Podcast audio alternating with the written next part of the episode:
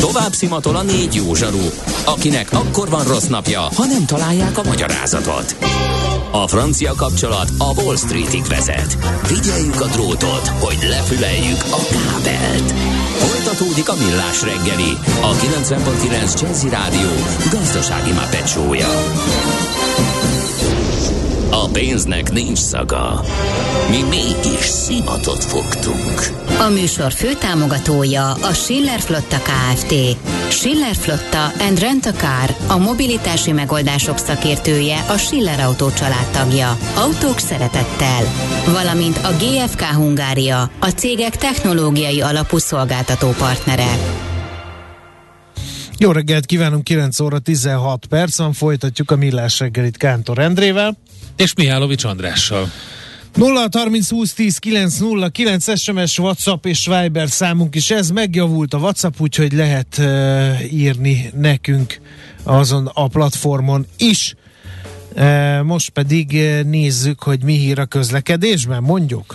Hát megnézhetjük, hogy közlekedésben mi a szituáció. Vagy induljon a rovat, rád bízom. Nem, fontos a közlekedés, elég komoly hétfői napunk volt, és megint van Buda, baleset Budapesten, a Budai alsórakparton, Bezony. a Halász utcai felhajtónál, ott váltakozva halad egy sávon a forgalom.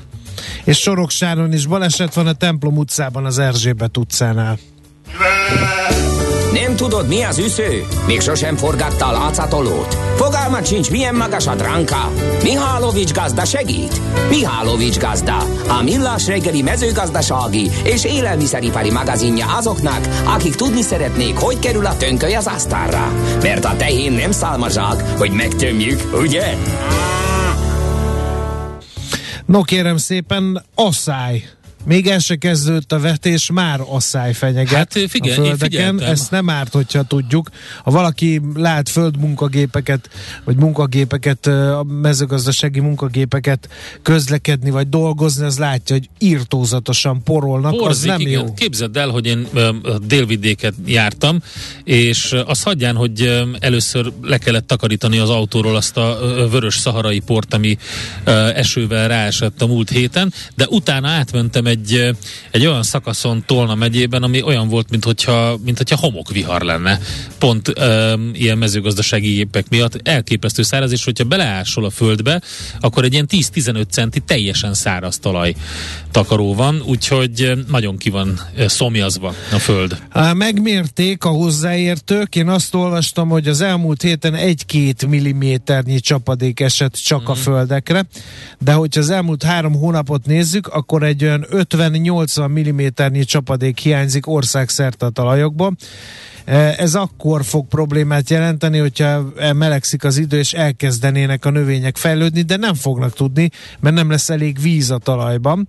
E, emiatt gondolják azt, hogy e, már asszály fenyegeti a magyar termőföldeket. Egyébként a gyenge vízkészletű talajokba, ha vetünk, az lenne az ideális, hogyha a, következő időszakban jönne egy ilyen nagyon-nagyon lassú, jó alapos áztató eső, és amiből legalább a hiányzó 50-80 mm-nek a fele pótlódni tudna, az még talán segítene a helyzeten. A lassú eső egyébként, hogy csak hogy tudjad, 4 mm per óra alatti ezt tudja felszívni a talaj gond nélkül, ha ettől gyorsabb, hevesebb a csapadék, az meg már rombolná, és képtelen ugye elnyelni a vizet, így elfolyna a felszínen. Uh, és uh, Hát ugye ez csak az egyik érme oldal, mert hogy a másik oldalon meg ott van, hogy oké, okay, vetőmag van szerencsére, így a vetés előtt, de mondjuk a kártevők és kórokozókkal kapcsolatban már nem ilyen optimista a szakma, ugyanis megint nem volt jó, hosszantartó hideg időjárás, a, a kártevő kórokozók jó része simán átvészelte ezt az időszakot, sajnos, és itt még a májusi lehűlés szokott egy kicsit segíteni, ha ilyen esős, hideg, csapadékos májusunk van. Hát de ilyenkor szokott jönni ez a, ez a záporos, esős időszak, hát azért még a zápor is csak jobb, nem, mint a semmi. Igen, hát jobb, mint a semmi, de, de mondom, az elfolyik, és akkor annak mégse ugyanolyan hatása.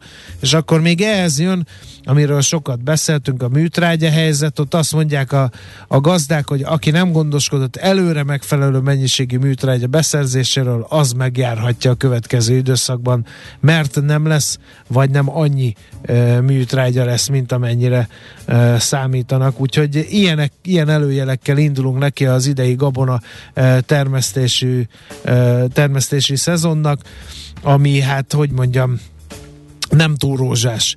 És ugye megint csak nagy kérdés, hogy milyen hatása lesz majd az árakra ha ez itt a legrosszabb forgatókönyv ö, történik. Ez az egyik hír, ami megütötte a, a, a szememet, a másik pedig, hogy a teljes magyar sajtó elkezdett rócsózni ö, amellett, hogy eltűnik a klímaváltozás miatt a kávé. Ez így fél évente egyszer felröppen ez a hír, ö, mert hogy 2050-re, most ezek a legújabb kutatások, állítólag a felére fog csökkenni a kávé termesztésre alkalmas területek száma, mert a globális globális felmelegedés miatt átalakul a hőmérséklet és csapadék viszony, és 2050-re tehát luxusszik lesz, 2080-ra meg eltűnik a kávé a boltok polcaid, de hát ugye érdekes, hogy miért van ez.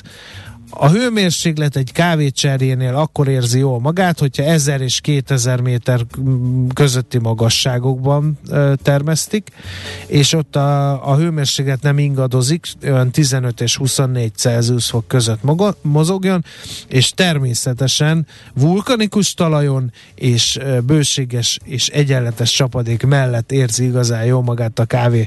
És azért, mert hogy bár van többféle kávé fajta, de csak ugye mi is sokat beszéltünk a műsorban, az arabikát és a robusztát uh-huh. szereti a világ, ezen belül is hát érdekes, az most... arabikát elsősorban, és az arabika meg különösen ennyire kényes, mint ahogy én Igen, az kényesebb, az biztos. Érdekes, hogy most cikkeznek róla, mert hogyha megnézed, akkor február elején volt uh, elég magasan a kávé árfolyama világpiacokon, most a, ahhoz képest, hogy, hogy uh, volt bőven uh, mennyi is azt mondja, hogy 250-en, most azt mondja, hogy egész pontosan 217 és egy csökkenő trendben vagyunk február óta. Na mindegy. Ez a furcsa, de ugye már a banánról is mondják, hogy valószínűleg egy betegség miatt eltűnhet a uh-huh. boltok polcairól a banán, mert az meg annyira agyon van nemesítve, hogy önállóan életképtelen, és nincsen alternatívája. Viszont van ilyen, kérlek szépen, a nagy kávévállalatok alakítottak egy World Coffee Research nevezetű uh-huh. non-profit szervezetet, aminek elsődleges feladata az, hogy találjanak a klímaváltozásnak ellenálló kávéfajtákat. Na, ná, hiszen orbitális biznisz a kávéipar, meg a kávétermesztés, de egyelőre nem jártak nagyon nagy sikerrel nem sikerült létrehozniuk egy olyan fajtát, ami nem csak a, a változó éghajlati körülményeket, de a kártevők ellen is, is ellenállóbb, mert hogy a, a mostani népszerű fajták kat új betegségek is tizedelik, mintha nem lenne elég a klímaváltozás. Az egyik a, jegyezzük meg a kávérosdagomba, ezt a leveleket színezi át barnával, a másik pedig a kávészú ez meg belefúrja magát a termésbe, és ott rakja le a, le a petéit, és hát nagyon köszönik szépen, nagyon jól vannak, mert monokulturális uh, ültetvények vannak, ahol megél, az gyakorlatilag a világon bárhol megél, onnantól, mert mindenhol ugyanúgy és ugyanolyan fajtákat Közben azt nézem, hogy miért most ért el ugye az inger küszöbét a sajtónak ez a dolog, mert februárban volt az a pont, ahol lényegében megduplázódott az előző árfolyamokhoz képest 2000 21-hez képest, és ott volt egy ilyen csúcspont, de azóta jön lefele a kávéára, um, és igen, igen, 2.30, 2.44, 2 dollár 44 is volt um, januárban, ami ugye fontjában mérik a kávét, és uh, dollárban van az árfolyama, uh, ami, ami talán a csúcs volt január vége, február eleje. Úgyhogy ezek vannak így a mezőgazdaság és klímaváltozás. De mit lehet ezzel a víz dologgal tenni? Melyikkel? Az öntözéssel? Igen, hogyha visszatérünk az elejére. Hát figyelj, amekkora több millió hektár földet öntözni, azt én irreálisnak gondolom a dolgok jelenlegi tudnak-e? Tehát, hogy a mezőgazdasági nem, nem, nem, gépekkel nem. is baj van ugye a benzinnel és, a, és az üzemanyaggal. Bizony, ez még a másik, igen. Mert ugye azért azt mozgatni kell azt a berendezést, ami, ami öntözi. Bizony. Igen. De figyelj, azért én gondolkodtam mindig, hogy működik az az öntöző berendezés. Ugye elmész mellette egy csomószor, és látod, hogy uh, van ez a különböző ez az önjáró. Kerek, kerekekre Igen. szerelt ilyen cső vezeték, ezt egy ilyen körzőszerűen mozgatják, vagy pedig mind a két végébe beáll egy traktor, és hogy végighúzzák a mezőt. Nem a traktor húzza, ez megy magától, és tud ez menni magától. Tényleg? Ez önjáró, így gör, gördül előre, igen. Ó, na. De van olyan, többféle van, de ebben nem vagyok expert, úgyhogy hülyeségeket meg nem szeretnék mondani. Jó, Menjünk tovább. Hamarosan tőzsdét nyitunk, megnézzük, hogy ma a Budapesti értéktőzsde mit csinál. Van az egyik kedves hallgatónk, ő már komolyan aggódik az OTP papírjai Egy iránt. másik hallgató meg a moszkvai tőzsde iránt érdeklődik, hogy nem látott róla adatot, hogy kinyitott uh-huh. volna, vagy nem. Jó, minden esetre hívjuk a szakértőket, és ők elmondják, hogy a Budapesti értéktősde nyitása után milyen szitu alakult ki. Aztán pedig arról fogunk beszélgetni Heuréka élmény rovatunkban Frankó Csuba, de a jövőkutatóval, hogy az üzleti élet jövője micsoda. Itt vannak ezek a DAO-k, ugye, a decentralizált autonóm organization vagy szervezetek. Mik ezek, miért fontosak, erről lesz majd szó. Mihálovics gazda most felpattant egy kultivátorra, utána néz a kocaforgónak, de a jövő héten megint segít tapintással meghatározni, hány mikron a gyapjú. Hoci a pipát meg a bőrcsizmát. Most már aztán gazdálkodjunk a rézangyalat. A hírek után már is folytatódik a millás reggeli. Itt a 90.9 jazz Következő műsorunkban termék megjelenítést hallhatnak. Tőzsdei és pénzügyi hírek a 90.9 jazz az Equilor befektetési ZRT szakértőjétől. Equilor, az év befektetési szolgáltatója. A vonalban Török Lajos vezető elemző, szervusz, jó reggelt! Jó reggelt, sziasztok! Mi történik a Budapesti értéktősdén? Hát ez egy eh, gyors kérdés, válasz lesz, mert nagyon sok minden érdekes. Egyébként nem. Tehát ha csak azt mondom, hogy a teljes Bux Index 0,01%-os pluszban van éppen, a Richter például semennyit nem mozdult, 43.938 ponton kereskedünk egyébként, tehát nem mondanám, hogy olyan e, tényleg semmi mozgás nincsen, 1,7 milliárd forintos a forgalom, tehát körülbelül szerintem utoljára ilyen számokkal akkor találkoztunk, mikor kirobbant a konfliktus még azelőtt. Tehát akkor mire nem... várunk? Vihar előtti csend, vagy valami adatra, vagy indikációra, vagy útmutatásra? Mit csinál Európa? Európában sincsenek akkora mozgások, egy pici plusz vagy 0,2%-os plusz. Hát szerintem most kicsit már kezd lecsengeni ez a háború, tehát hogy már úgy kezdünk együtt élni vele, sajnos úgy, mint a mhm. koronavírus, ezt is kezdjük megszokni, ez a kereskedőkre is igaz. Ami érdekesség volt egyébként a reggeli hírek közül, hogy egy cseh bank elnöke megszólalt, és hát érdekeseket mondott, hogy 13-14%-os inflációt, legjobb oh. esetben is nulla növekedés, tehát azt mondta, hogy ha nulla lesz a növekedés Csehországban, akkor ő már örülni fog. Ez nem, nem, nem volt annyira bizalomgerjesztő, és mondta azt, hogy a háború esetleg elhozódna, akkor ezért a 0% is eredmény lesz feltétlenül. Egyébként, hogy itthon mire várunk, ugye holnap az MNB-re, ez egy érdekes kérdés lesz, hogy mekkora alapkamatemelés fog érkezni, illetve csütörtökön vajon az egyhetes betéti tender emelkedni fog-e ismét. Ugye most a forint azért viszonylag nyugodt szinteken van, most már ismét 374 forintot közelíti, most 374 forintot és 0,8 fillért kell adni éppen egy euróért. Oké, okay, hát akkor... Ennek jegyében a stagflációs félelmek erősödésének jegyében kívánunk jó kereskedést. Köszönöm szépen, kellemes napot, sziasztok! Szia! Török Lajossal beszélgettünk a Budapesti értéktősde nyitása után kialakult helyzetről, vezető elemző egyébként. Tőzsdei és pénzügyi híreket hallottak a 90.9 jazz az Equilor befektetési ZRT szakértőjétől. Equilor, az év befektetési szolgáltatója. Volt már olyan érzésed, hogy megtaláltad a választ? Aha, aha, aha. Heuréka élmény. Jövőkutatás a millás reggeliben. Csak jövő időben beszélünk. Na hát akkor itt vannak ezek az úgynevezett DAO-k, amikről egyszer már beszéltünk, de hát annyi minden történt azóta, e, és annak ellenére, hogy már beszéltünk egyszer ezekről, e, talán érdemes elismételni, hogy egyáltalán mik ezek, és hogy miért érdekesek, tehát a decentralizált autonóm szervezetekről fogunk beszélgetni e, Frankó Csuba, de a jövőkutatóval, aki itt van velünk a vonalban. Szia, de a jó reggelt! Jó reggelt kívánok, sziasztok! Na, mik ezek a DAO-k, hogy kell elképzelni? Ezek a decentralizált autonóm szervezetek olyan szervezetek, amik a fizikai térben egyáltalán nem léteznek. A virtuális térben vannak jelen, nagyon sok folyamatuk automatizált, okos szerződéseken alapulnak, eh, konszenzusos közösségi megállapodásokon alapulnak, és a feladatok, amik egy ilyen dolgban megjelennek, azok gyakran automatikusan vannak a szervezet szereplői között kiosztva, ismervén azt, hogy kinek milyen képességei, kapacitásai, tudásai vannak. Nagyon jó. A Millás reggeli szerkesztőségi munkájában nagyon jó lenne egy ilyen decentralizált autonóm szervezet, és én megragadnám De... a szót, hogy az okos szerződést kiemeljem ebből. Ez micsoda, mert nagyon sok szó esik róla. Én nem Blokklánc, is értem az egészet még Blokklánc technológiával kapcsolatban, hogy ezt hogy kell elképzelni, mi ez? Gyakorlatilag ezek programozott szerződések, tehát a maga okos, a klasszikus értelembe véve nem okosak, tehát ő nem fogja kitalálni neked az, hogy neked hogyan kéne valakivel szerződni.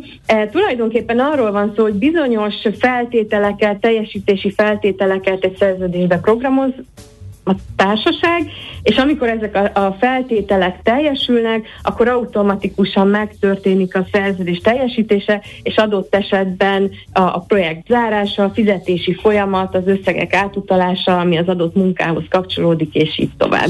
Tehát olyan értelemben okos, hogy automatizált. Na én meg az egész rendszert nem értem. Tehát hogy, hogy létezhet egy szervezet a virtuális térben? Tehát mondjuk e, e ezek ilyen Mert projekt... az András a hierarchiát szereti, meg azt, hogyha van egy vezérigaz igazgató, aki az asztalra csap, hogyha nem csinálják nem. meg a dolgokat.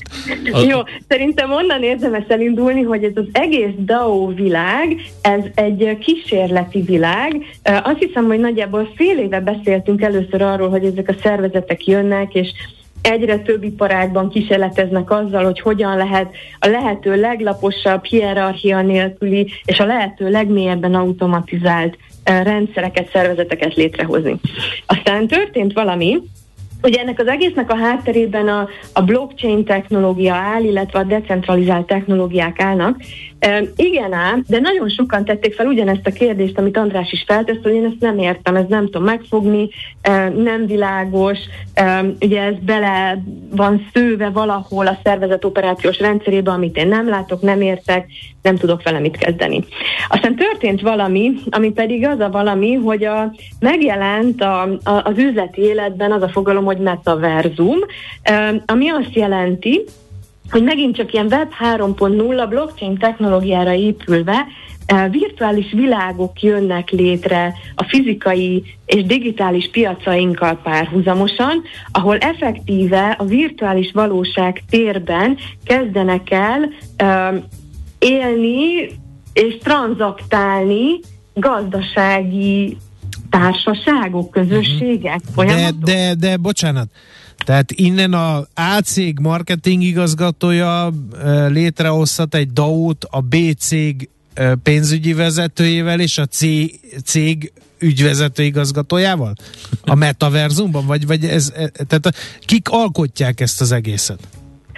Pontosan így van, ahogy mondod András, ezek teljesen nyitott szervezetek, bárki kapcsolódhat ezekhez, és akkor mondok egy, egy példát, egy, egy létező ilyen DAO szervezetre, ami a múltkor az Audiusról beszéltünk, ami egy zene megosztó, uh-huh. ilyen digitális vagy decentralizált autonóm szervezet, akik ugyanazt csinálják, mint a Spotify, csak egy ilyen Web 3.0-ás blockchain platformon, és, és így aztán direktben tudják honorálni a művészeket azok alapján a bevételek alapján, amiket mondjuk egy adott művész fizetett ki a, a hallgató, tehát hogyha mondjuk te szereted a X zenekart, akkor, hogyha őket hallgatod, abból a pénzből, amit te fizetsz ezért a szolgáltatásért, a bevételnek a 90%-a megy az alkotóhoz. Ami ugye a jelen világban nem feltétlenül így van, inkább 30%-ot, vagy talán még annyit se kapnak meg a művészek a, a munkájuk után, és akkor erre jönnek létre ilyen Web 3.0-ás közösségek, miben változott meg a Spotify-hoz képest a modell, abban, hogy a technológia a blockchain és Web 3.0 környezetben lehetővé teszi a közvetlen tranzakciót, tehát amikor én fizetek, azt te látod, hogy én a te művészeti alkotásodért fizettem, és beleegyezel, hogy oké, okay, 10%-át ennek a bevételnek megtarthatja maga az Audius, aki a platformot biztosítja az értékcserére, de a 90%-a az direktbe megy hozzá, hiszen ez a te szellemi terméked. Ez nagyon érdekes, egy csomó bürokráciát kikerül, és teljesen uh, átlátható, transzparens minden résztvevő számára. Igen, ugye ebben a nagy mentális ugrás, és ezért mondja András azt, és köszi, hogy itt provokálott, hogy menjünk bele mélyebben, és magyarázzuk mélyebben, hogy, hogy, hogy, hogy ez, ez egyáltalán nem az, amit mi szervezetként és cégként és vállalatként megszoktunk. Ez decentralizált ténylegesen. Bárki lehet értékteremtő, tehát én beadhatom az én saját szellemi termékemet, bármi legyen az, lehet, hogy András szereti a, a történelmet, vagy nagyon jó az agrotechnológiai témákba, és valami olyan innovációval előáll, ami szerinte érdekes lett a világnak, és egy ilyen DAO-n keresztül az közkincsé teszi, és minden olyan cég, aki azt az innovációt szeretné használni, közvetlenül Andrásnak tudja kifizetni eh, annak ellenértékét, nem kell neki marketingre költeni, mert ezt megkapja a platformtól, nem kell neki értékesítésre költeni, mert megkapja És ki dönt? Mert ugye, ugye azért valakinek rá kéne adni a pecsétet, nem? Vagy ez a hagyományos hozzáállás? Ez is egy nagyon fontos és nagyon jó kérdés. Itt tulajdonképpen a közösség dönt. Tehát, hogyha én használom András innovációját, és, és nekem az értékes, és tényleg jól működik, akkor, akkor én azt tudom értékelni, és ez transzparens, mindenki látja, hogy én ezt szeretem, tényleg működik, tényleg leszállította, tényleg megérkezett, tényleg használom, hogyha fizikai eszközről van szó, ugye nagyon sokszor egyébként digitális eszközökről, meg szellemi termékről van szó ebben a férben, és akkor mindenki tudja, hogy szuper, hát Andrással érdemes üzletelni, mert, mert de a számunkra egy hiteles forrás, és ő leukészta, vagy mondjuk már másfél mhm. millióan használják, és még nem láttunk rá panaszt. Ugye ez működik már a Web 2.0 térben is, tehát mondjuk a Amazon óta, vagy a, a Netflix óta, ahol lehet a, a, a, a különböző digit, vagy a különböző elkereskedelmi platformok óta, amióta lehet a termékeket és a szolgáltatásokat online, transzparens módon értékelni. Itt tulajdonképpen ezt egy, egy szinten magasabbra emeljük, mert innentől kezdve tényleg mindenki a saját szerencséjének a gazdája, és, és a minőségtől, a valódi szolgáltatási értéktől függ az, hogy, hogy az mekkora érték lesz a piacon. Nagyon és akkor érdekes, oké. Okay.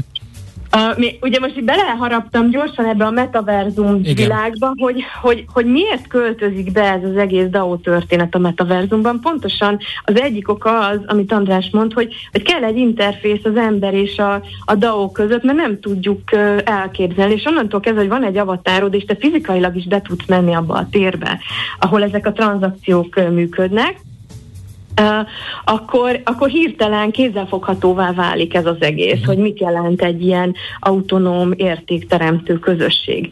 Plusz megjelent még egy következő fogalom is, és szerintem erről már nagyon sokat beszéltetek a, a műsorban, ez az NFT, ez a Non-Fungible Token fogalom, ami pedig szintén összeolvad most a, a DAO-k világával, mert hogy ez adja meg azt az eszközt, aminek köszönhetően effektíve hozzád köthető a szellemi termék, amit létrehozol.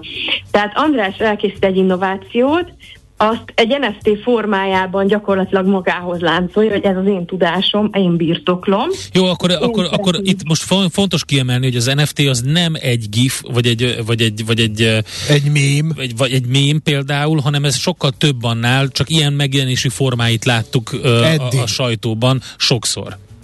Igen, tehát az NFT az tulajdonképpen egy digitális um, Pecsét. igazolás, amivel egy digitális terméknek a tulajdonlását igazolni tudjuk. Tehát ugyanúgy, hogy most mondjuk van egy fizikai ingatlanom, és akkor azt uh, uh, van olyan hivatal, aki ezt tudja nekem igazolni, hogy ez az uh-huh. enyém, és nyilvántartásban tartja.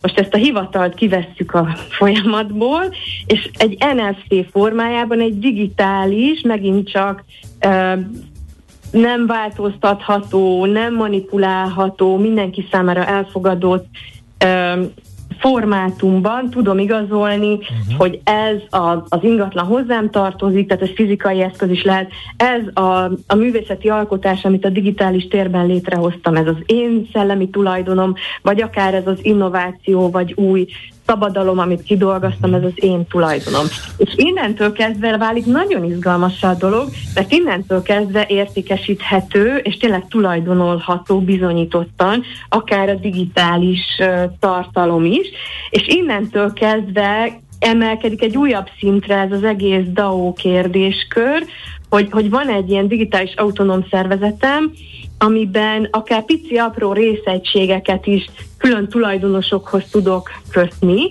Tehát lehet, hogy a szervezetben van 200 olyan ember, aki mondjuk a rákutatáson dolgozik, és ahányszor újabb kis apró sikerrel állnak elő, mindig a, az a tudós, aki azt a sikert, hmm. vagy azt az eredményt megalkozta, ő fogja tulajdonolni azt a részegységet, és a mi DAO-nkon belül értékesíteni, és aztán az értékesítése után a mi platformunkon uh, de, de lehet, hogy mondjuk maga a fehérje hajtogatás az meg egy virtuális valóság térben ö, történik meg, ahol mindenki oda tud menni, meg tudja fogni azt az innovációt, meg tudja nézni, fizikailag is tud vele ö, azonosulni, kapcsolódni. Na most. Azért, hogy, hogy emberi aggyal fogható legyen ez az egész, ami most egy nagyon sokaknak még csak egy ilyen elvont fogalom, hogy DAO, meg NFT, meg virtuális minden. Na most, ö, azt szokták mondani, hogy a bitcoin fel, vagy a, a blockchain technológia a felforgatás felforgatja a, hagyományos fizetőeszközök világát. A DAO-k felforgathatják a hagyományos cégvilágot?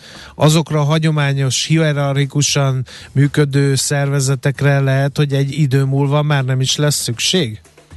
Meggyőződésem, hogy igen, nagyon sok mindent fel fognak forgatni. Meggyőződésem, hogy sok web céget is fel fognak forgatni, tehát most ezek alatt értem azokat a cégeket, mint a a, Google, az Amazon, a Airbnb és társaik, akik ugye a platform üzleti modellből csináltak nagyon gyorsan, nagyon nagy sikereket. Tehát ez egy óriási felforgató erő, amire minden iparágnak figyelni kell, de olyan értelemben mondjuk ilyen mérsékelt gondolkodású vagyok, hogy nem gondolom, hogy a hagyományos vállalatok meg a web vállalatok most egyik pillanatra a másikra eltűnnének a világ színéről, de az biztos, hogy egy nagyon érdekes, újabb réteg jelenik meg a gazdasági szénában, ami ez a Web 3.0 réteg, akár nevezhetjük tényleg ilyen autonóm szervezetek rétegének, vagy virtuális valóságvállalkozások rétegének, ami egy ugyanolyan piacteret hoz létre, mint mondjuk a fizikai vagy a digitális piactér, amik most így párhuzamosan egymás mellett működnek. Hát ez nagyon érdekes. Oké, okay, kicsit jobban értjük a DAO-kat. Én azt gondolom, hogy ez tényleg eh, inkább a párhuzamos működés lesz először jellemző, mert annyira pontosan magához tudja kötni minden szervezet a, azt, hogy a digitális térben mit hozott létre, milyen akár szellemi terméket, vagy, vagy bármi mást is, hogy így egyszerűbb lesz neki. Tehát először valószínűleg ez lesz, hogy a betüremkedése a, a fizikai valóságnak a, a, a nem fizikai térbe. Igen, egyébként látunk ilyen fizikai és digitális kapcsolatokat is, például sokan kísérleteznek azzal, hogy, hogy mi van akkor, ha mondjuk veszek egy földet, azt teleültetem fákkal, ezzel valamennyi carbon offset kreditet tudok magamnak szerezni, amit aztán mondjuk NFT formájában el tudok adni uh-huh. cégeknek, akiknek szükségük van plusz karbonkvótára, tehát, és így aztán összekötöttem mondjuk a fizikai befektetésemet egy digitális hozamtermelési lehetőséggel, megint csak decentralizált módon. Szóval nagyon sok izgalmas kísérlet zajlik, vagy például nagyon sok cég kísérletezik most azzal megújuló energia világában, hogy olyan NFT-ket bocsájt ki, amik a megújuló energia termelési kapacitások fejlesztését támogatják, és az összes NFT bevételből uh-huh. egyébként fizikai kapacitásokat épít, amivel utána megújuló energiákat tud, megújuló energiát tud termelni. Tehát,